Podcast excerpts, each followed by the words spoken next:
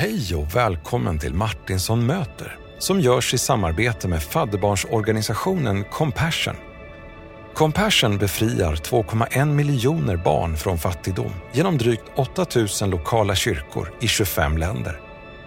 Är du nyfiken på vad det innebär att bli fadder till ett fadderbarn? Då kan du läsa mer på compassion.se där du också kan signa upp dig direkt för 310 kronor i månaden. Gör det! Nu till dagens avsnitt där vi ska få ta del av bibelundervisning.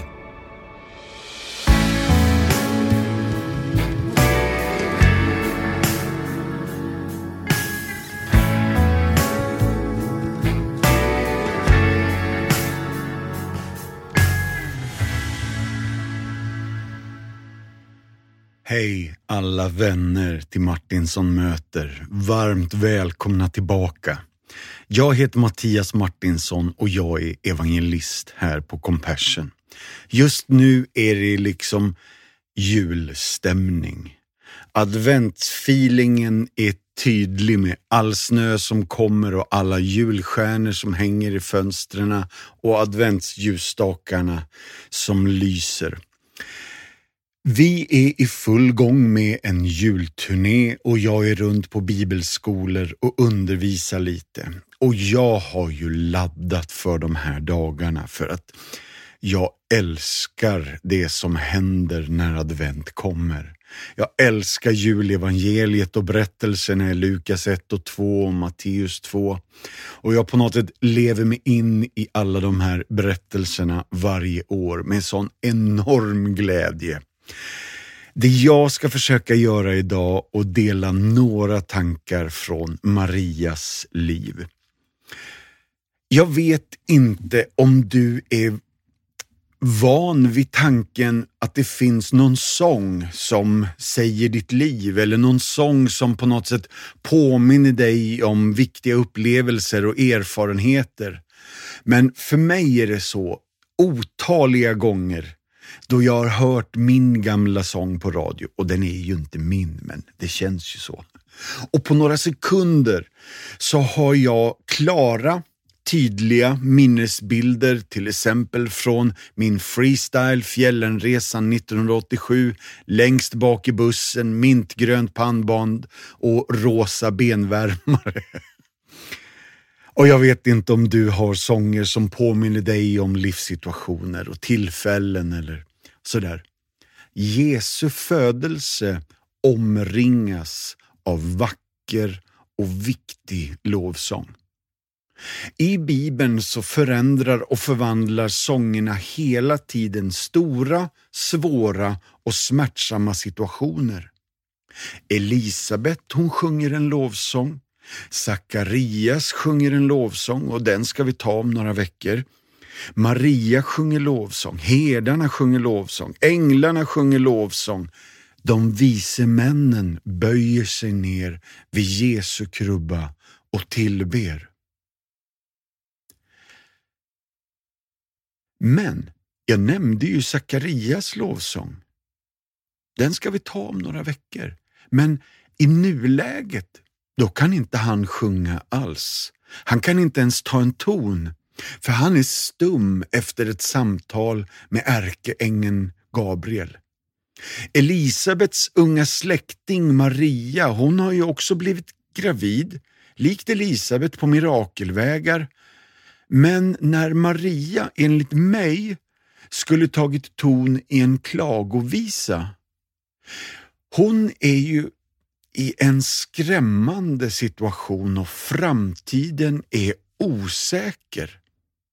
Och hon vet inte riktigt vad det är hon nu går till mötes. Då utmanar hennes lovsång mig i djupet. För hon sjunger det motsatta.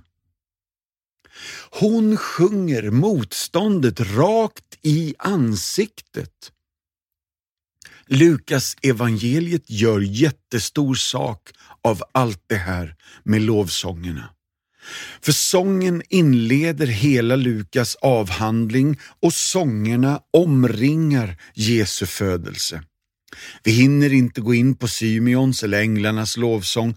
Vi får helt enkelt bara krast konstatera att vid Jesu födelse så föddes också sången på nytt i många människohjärtan och i hela skapelsen, för änglarna sjunger med. Venezuelas regering de lagförde obligatoriska musiklektioner och då gick brottet, brotten ner i landet.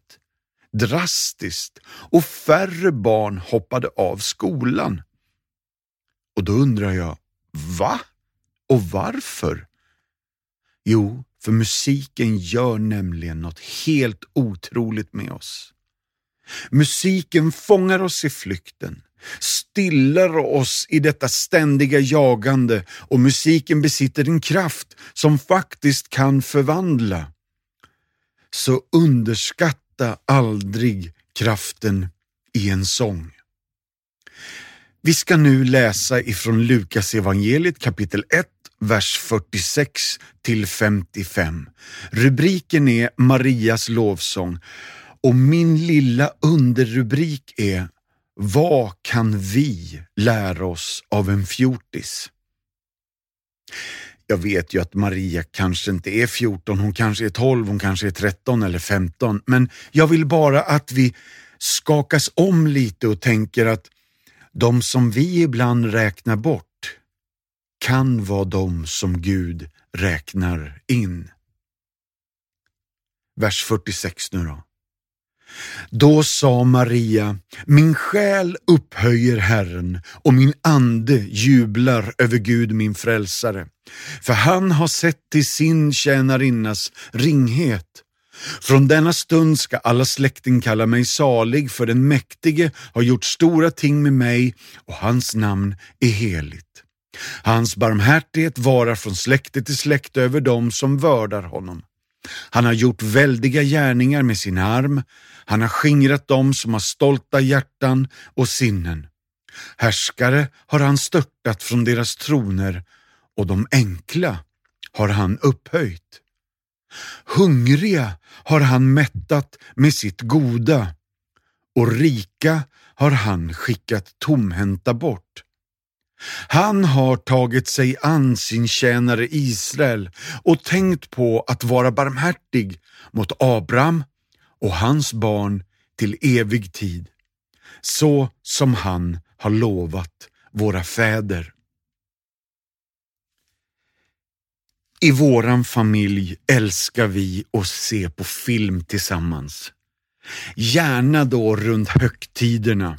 Och jag minns så väl något av de där tillfällena då min fru eller jag sa, nu kanske är det dags för oss att titta på storfilmen Sound of Music. Vi satte oss ner med alla våra förväntansfulla barn och hade försökt att förbereda dem för att det här är en gammal film, den är nog från 1963 och den är väldigt lång och den är nog uppdelad i flera delar.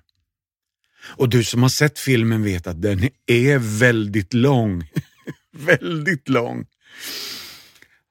Och sen är det ju också så att det är någon paus på mitten. Nästan som när man går på teater.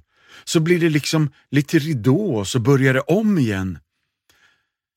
Och jag minns när första sången kom och våran äldsta grabb Joel säger Åh nej, är det en musikal? Åh, jag hade inte hjärta att säga det här är bara en av många långa låtar Joel. Och sen när det kom till den där första pausen så drar han en lättnadens suck och säger nu är det slut och då tror jag mamma säger nej nu är det halvlek. Och lite tyst hör man väl Joel viska nej, skjut mig. Det är ju så många paralleller mellan Maria, Jesu mor, och Maria som har huvudrollen i Sound of Music. Men lyssna nu.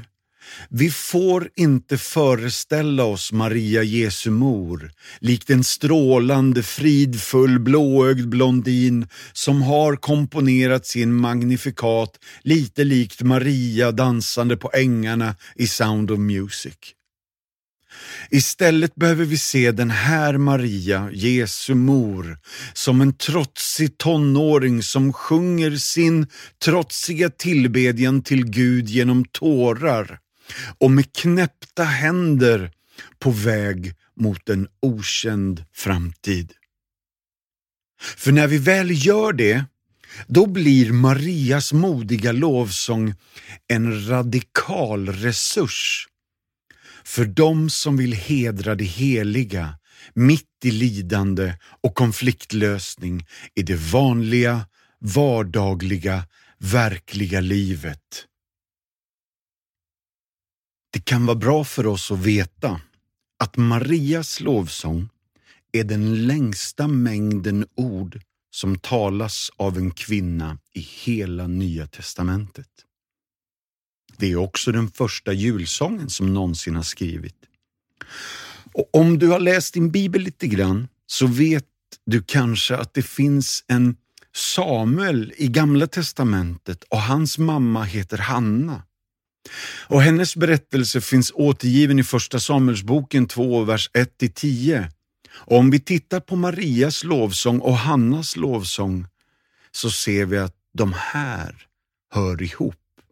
Och Marias lovsång leder Hannas sång framåt i tiden.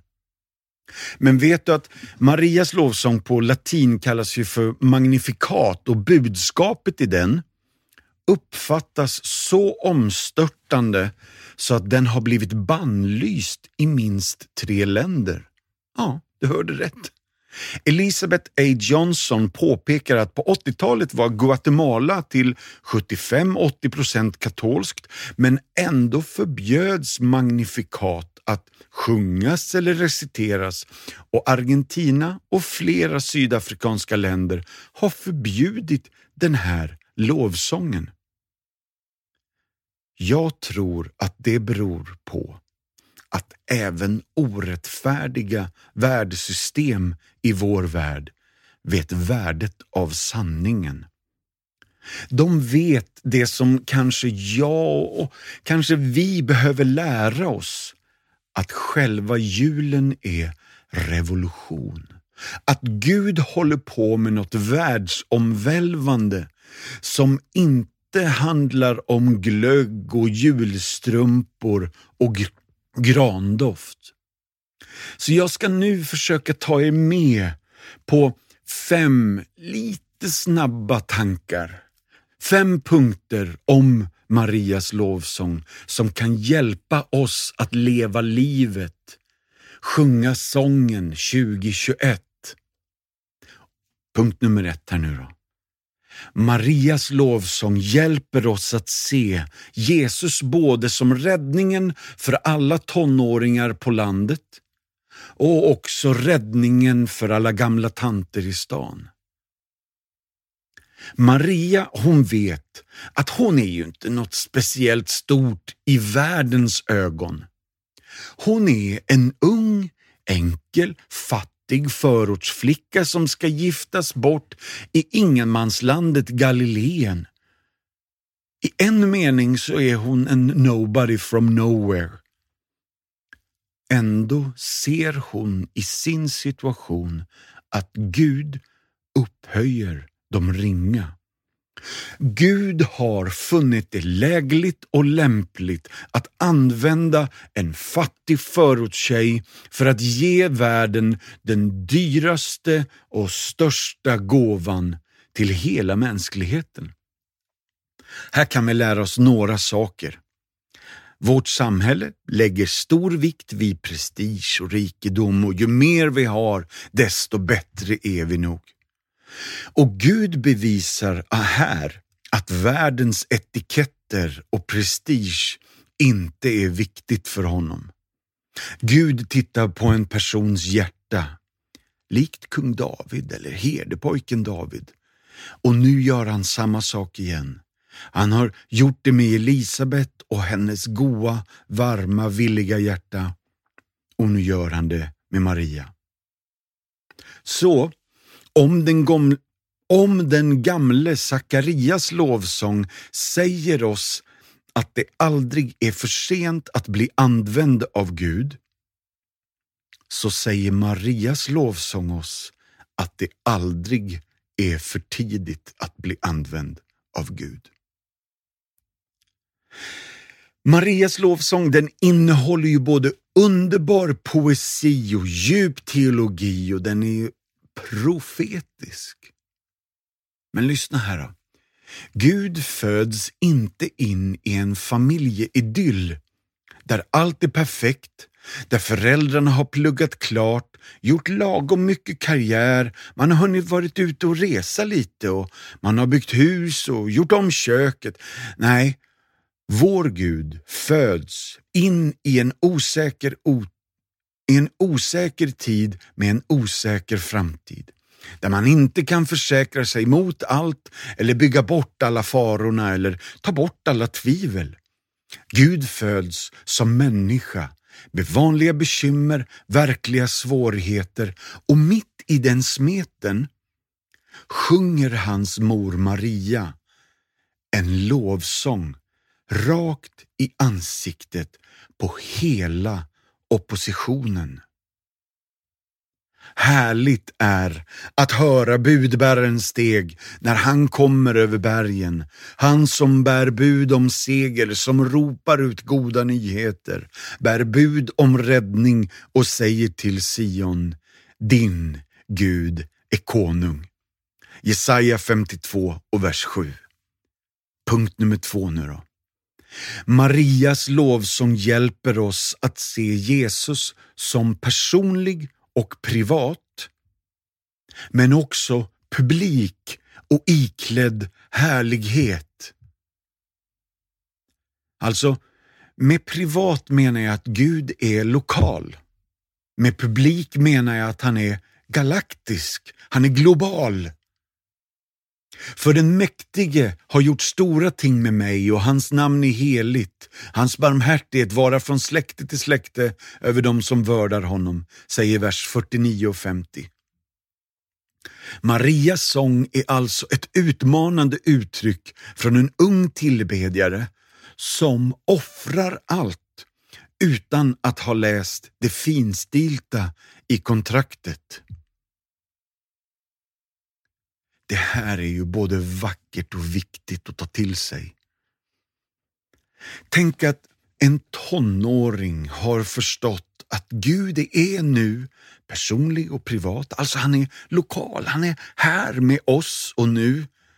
Men han är också global, universell och i en mening också faktiskt galaktisk. Han är publik och iklädd en härlighet för alla att se. Maria är marinerad i sin bibel.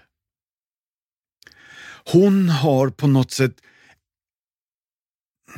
tagit in, insupit psalm 44, psalm 103, psalm 22 och första Samuelsboken 2 som vi nämnde tidigare. Så Maria, hon kan sin historia Historien har blivit inkarnerad i henne.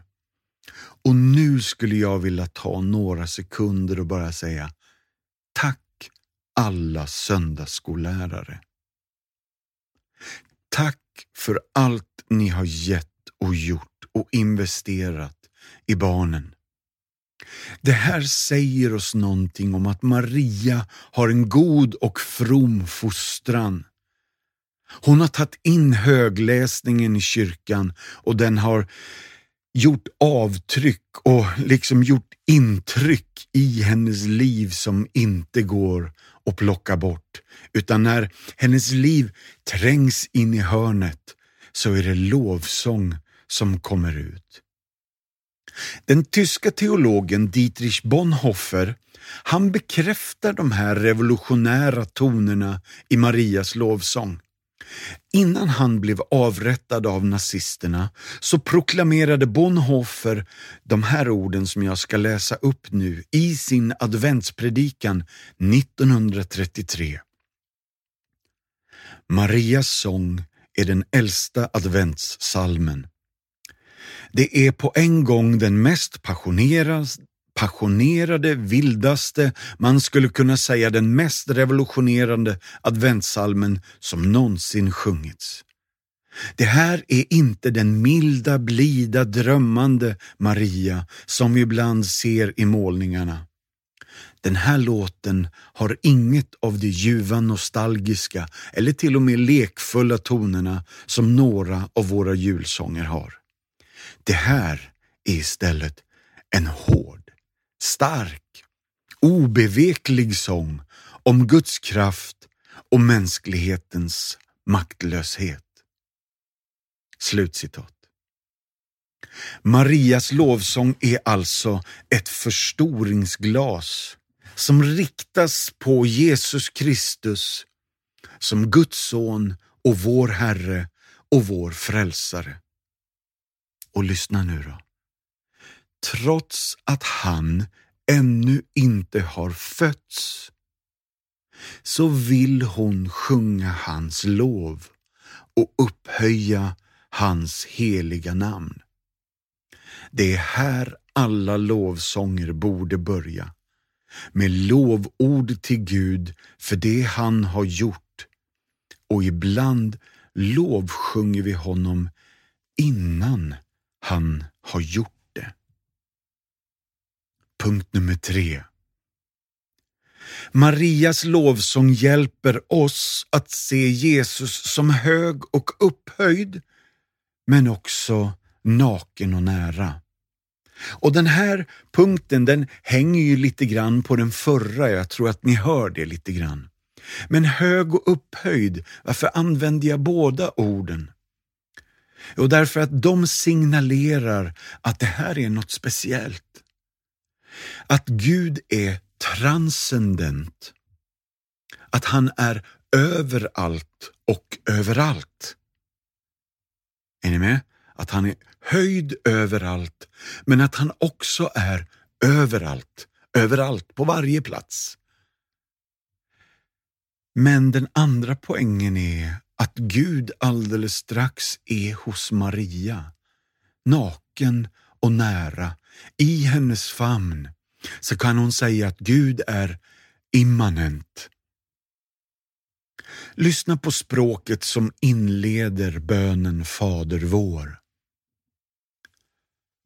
Vår Fader, du som är i himlen. Helgat vare ditt namn. Vår Fader säger vi, du som är i himlen.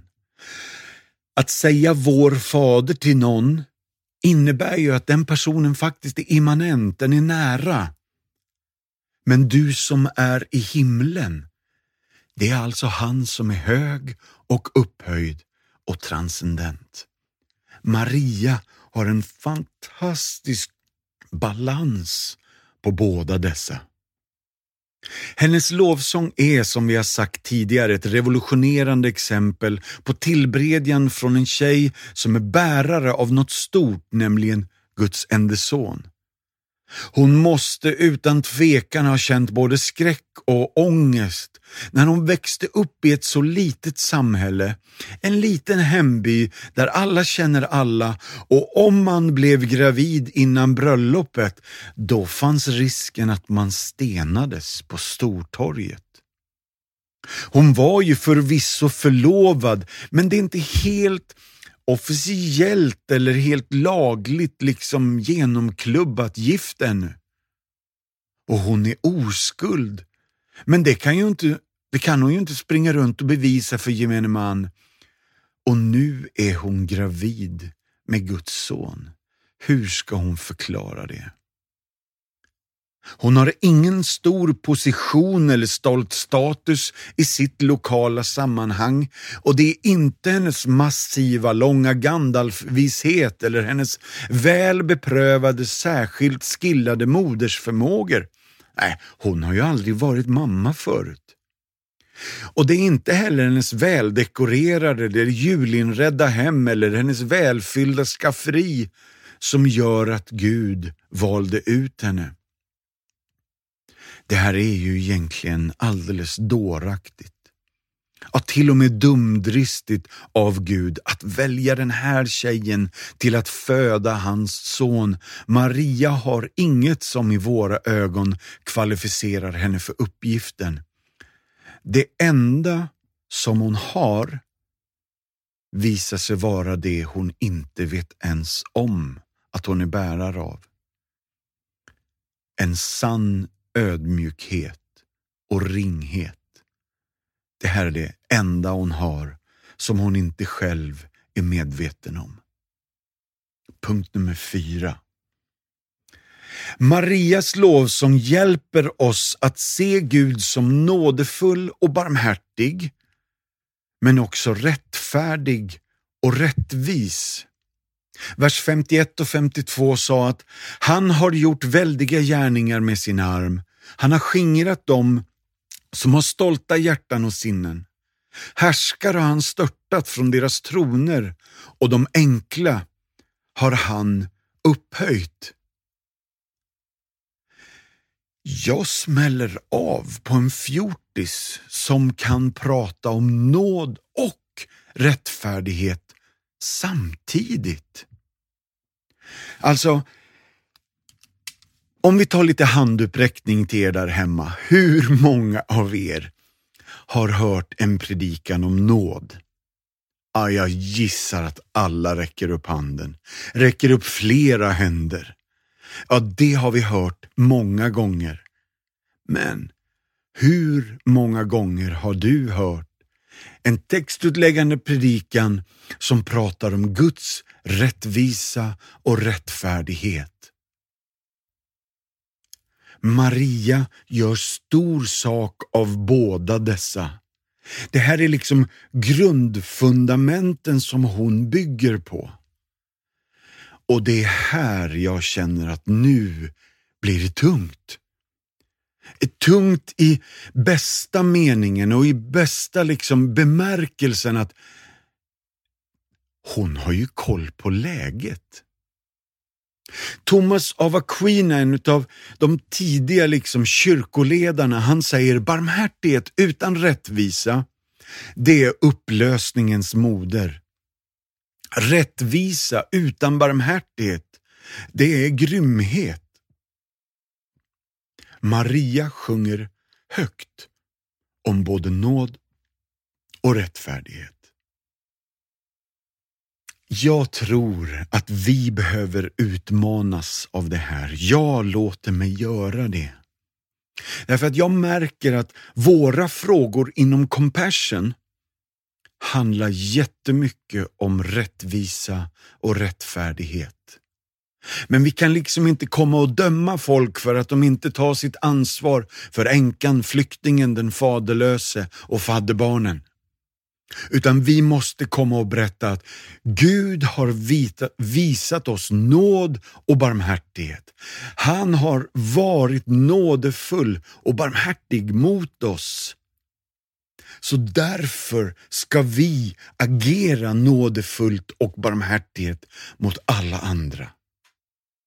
Där i ligger rättfärdigheten och rättvisan när vi lever för något större än oss själva. Och tillbaka till Maria nu, för jag smäller av. Hur många fjortisar tänker på mer än sig själva? Jag vet att jag gör grova generaliseringar, men det är bara för att hjälpa oss framåt i tanken. Min fru och jag, vi är ju föräldrar till tre fina barn som nu är unga vuxna och jag har hela tiden frågat mig själv ungefär så här. Är det här ett ögonblick att visa rättfärdighet och rättvisa genom att presentera konsekvenserna av deras handlande i detta nu? Eller är det här ett strålande ögonblick att visa nåd och barmhärtighet genom att kringgå de vanliga reglerna, kanske bara den här enda gången. Ja, ni hör ju, jag tror inte att jag är ensam. För sånt här kan nämligen bli lite förvirrande. För vi vet ju hur man är lite tuff som förälder och vi vet hur vi ska vara barmhärtiga. Men lyssna nu då. Hur vet vi när vi ska göra vad? Här är frågan då. Om vi är ett kristet samhälle, varför har vi hungriga människor? Guds ord säger oss att vår status på banken kommer inte att spela någon roll när Jesus kommer tillbaka. För att leva i lydnad mot Gud så behöver vi inte vinna rikedom och ära eller vi får inte låta våra medmänniskor gå hungriga. Givetvis är inte rikedom någon dålig grej, utan frågan är hur väljer vi att använda våra rikedomar? Förhärligar mina pengar Gud? Gud mättar nämligen inte bara de hungriga med hopp. Han förmedlar mat, kläder, husrum och hjälp. Det är Marias lovsång. Och jag fascineras så av att Hannas lovsång handlar om att Hanna ber Gud kan du tänka dig att låta de fattiga få komma till ditt bord? Och i Marias lovsång sitter de fattiga närmast Jesus. Sitter längst fram. Det är att Gud har visat nåd och barmhärtighet. Nu så blir det en liten paus från undervisningen och du ska få höra om vad Compassions arbete gör för skillnad i ett barns liv på riktigt. Det här är en berättelse rakt ur verkligheten.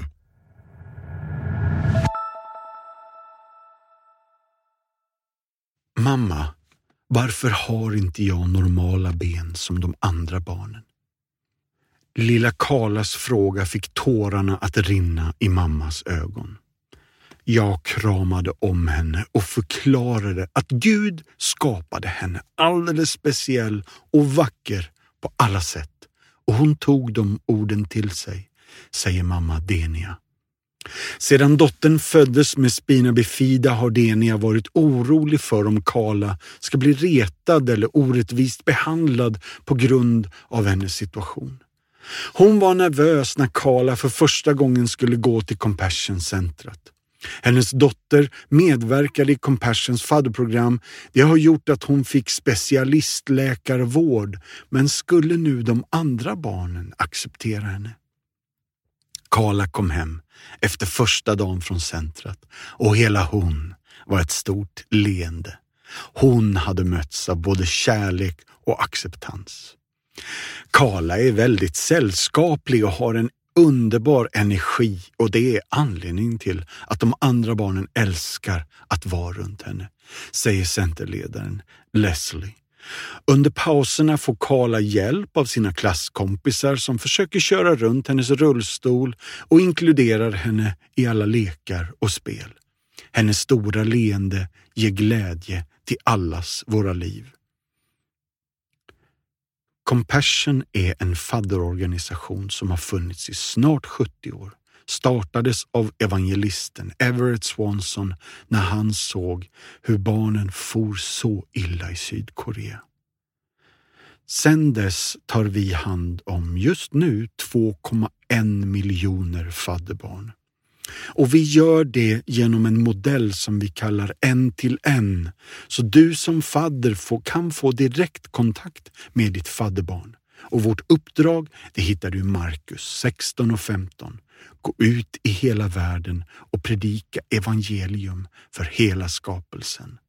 Så, som svar på missionsbefallningen existerar alltså vi i Compassion för barn i nöd för att frigöra dem från andlig, ekonomisk, social och fysisk fattigdom. Och vi vill vädja till dig. Kom tillsammans med oss och låt oss förvandla liv. Gå in på compassion.se och bli fadder idag. Jag vet inte om du vet vem C.S. Lewis är. Det är han som har skrivit böckerna om Narnia bland annat.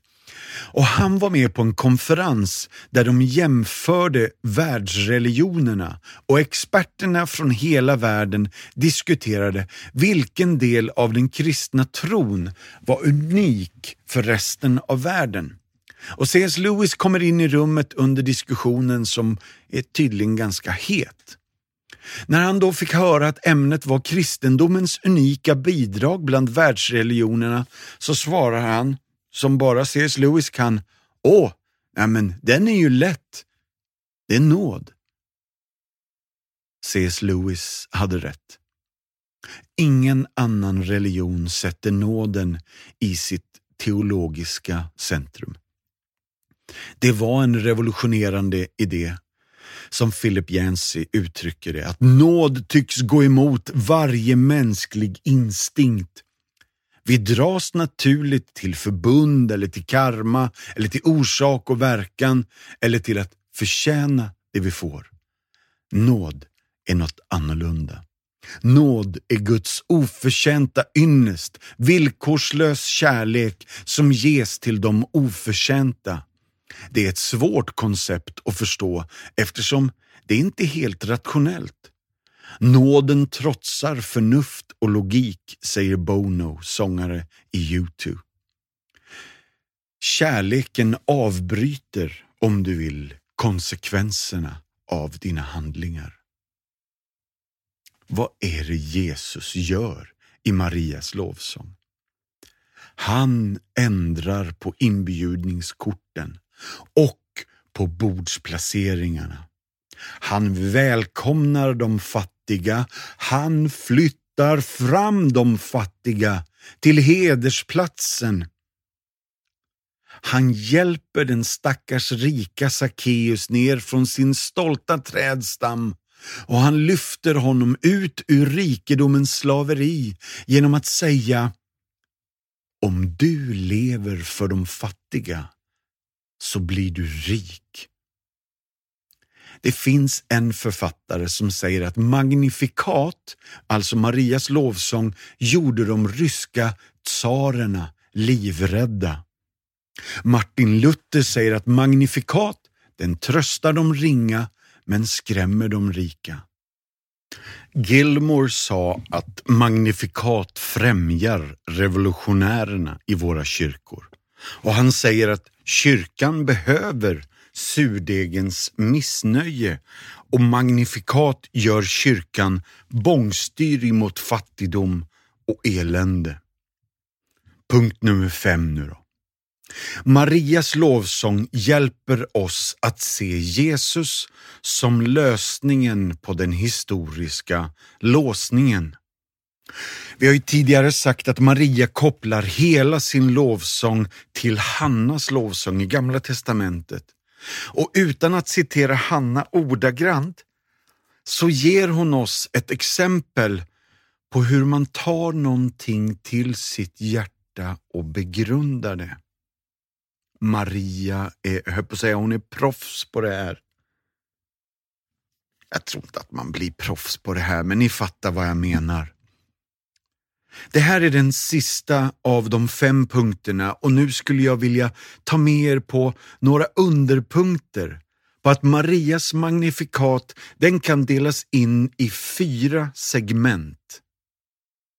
Det första är Tack för vad du har gjort för mig. Hennes tillbedjan är personlig. Vers 46 48 uttrycker hennes hjärta, hennes känslor och hon säger Tack gode Gud för att du har räddat mig.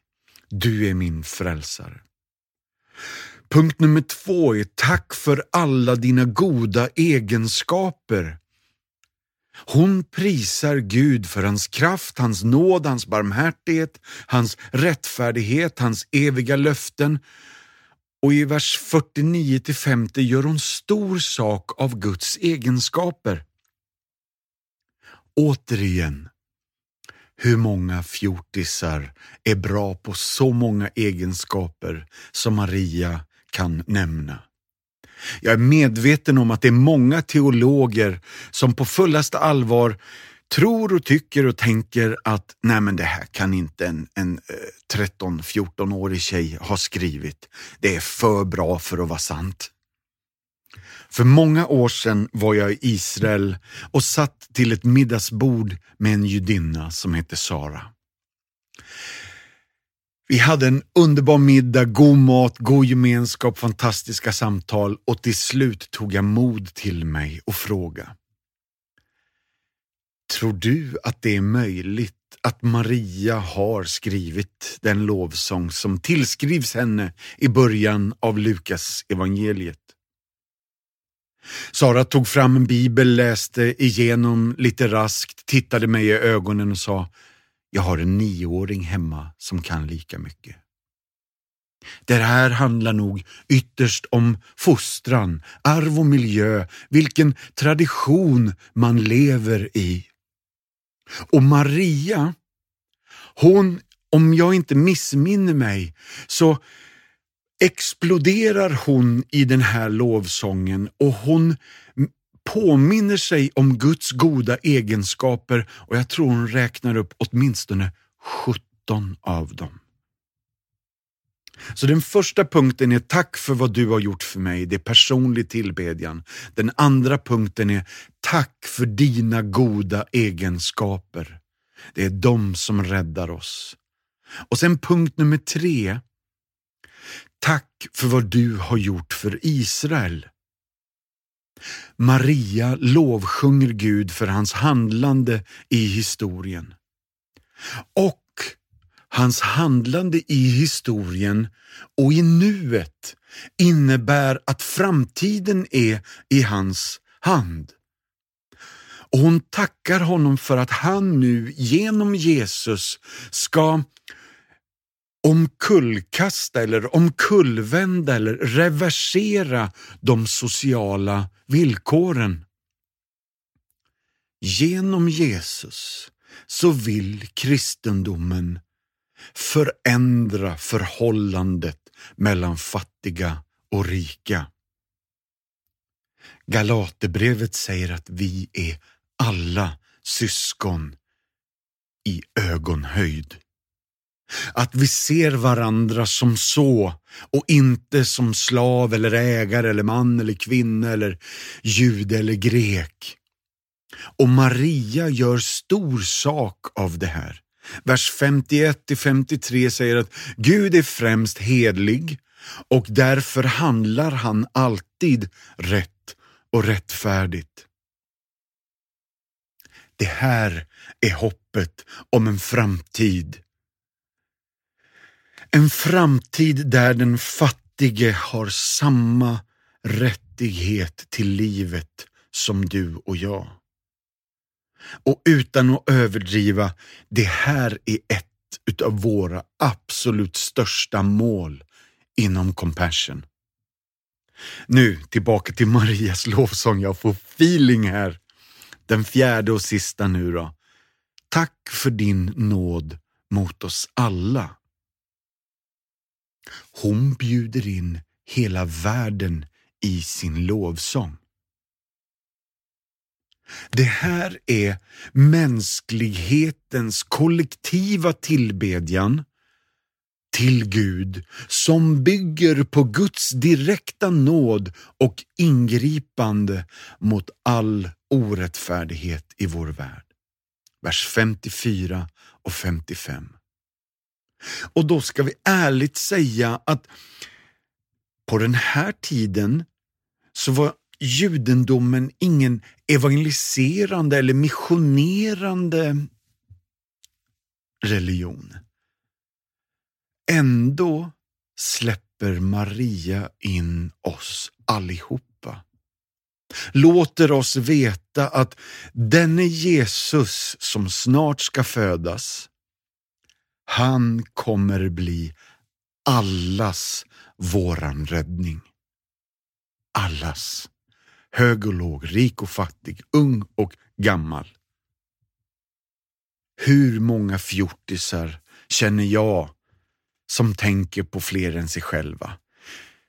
Det är klart att det finns många fjortisar som tänker på sina närmaste, men hur många av dem där känner en nationell bönebörda eller en internationellt ansvar som förebedjare och tillbedjare? Lyssna nu. Marias lovsång är inte över. Hon vill att du ska sjunga i hennes ställe. Det här är bara den första versen av ytterligare miljoner sånger som ska komma. Hon sjunger fler strofer under hela sitt liv och det finns gudsmän och gudskvinnor som genom tiderna låtit Bibelns ord tränga in i deras själ och så har de lagt till sina egna ord och fött en ny sång. Jag vill att du lägger till din egen vers här. Ditt liv är en strof i den största sången som någonsin skrivits. Du är en del av en gudomlig symfoni. Hur spelar du ditt stycke? Det är ungefär som slutet på Apostlagärningarna 28. Det slutar utan någon slutsats. Det verkar som om det borde finnas ett Apostlagärningarna 29. Och det finns det ju. Ja, det finns inget slut på Apostlagärningarna för du och jag fortsätter att skriva kapitlerna i den boken som registrerar de kristnas handlingar i kyrkans historia. Du och jag är Apostlagärningarna 29, 30 31. Om och om igen. Och det är samma sak med Marias lovsång. Du och jag skriver fler versar på samma sång. Bengt Pleijel har sagt så här. Maria ger oss här en nyckel till lovsång.